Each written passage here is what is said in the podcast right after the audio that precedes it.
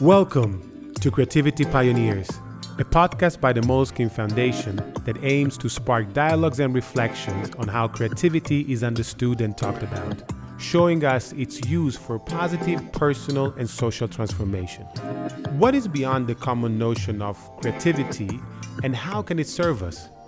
How can creativity benefit our journey?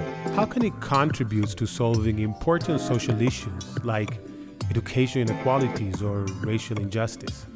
We engaged in conversation with unique creative minds and doers who are at the forefront of radical change. Artists, activists, social entrepreneurs, each one of them unique in their approach, but with the common objective of changing and improving their communities through creativity.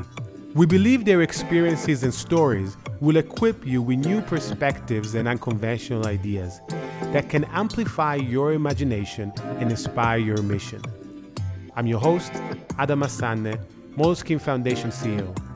Please subscribe now to our podcast on the platform of your choice and tune in for new episodes. I look forward to reading your thoughts and comments on our social media channels. Enjoy the conversations.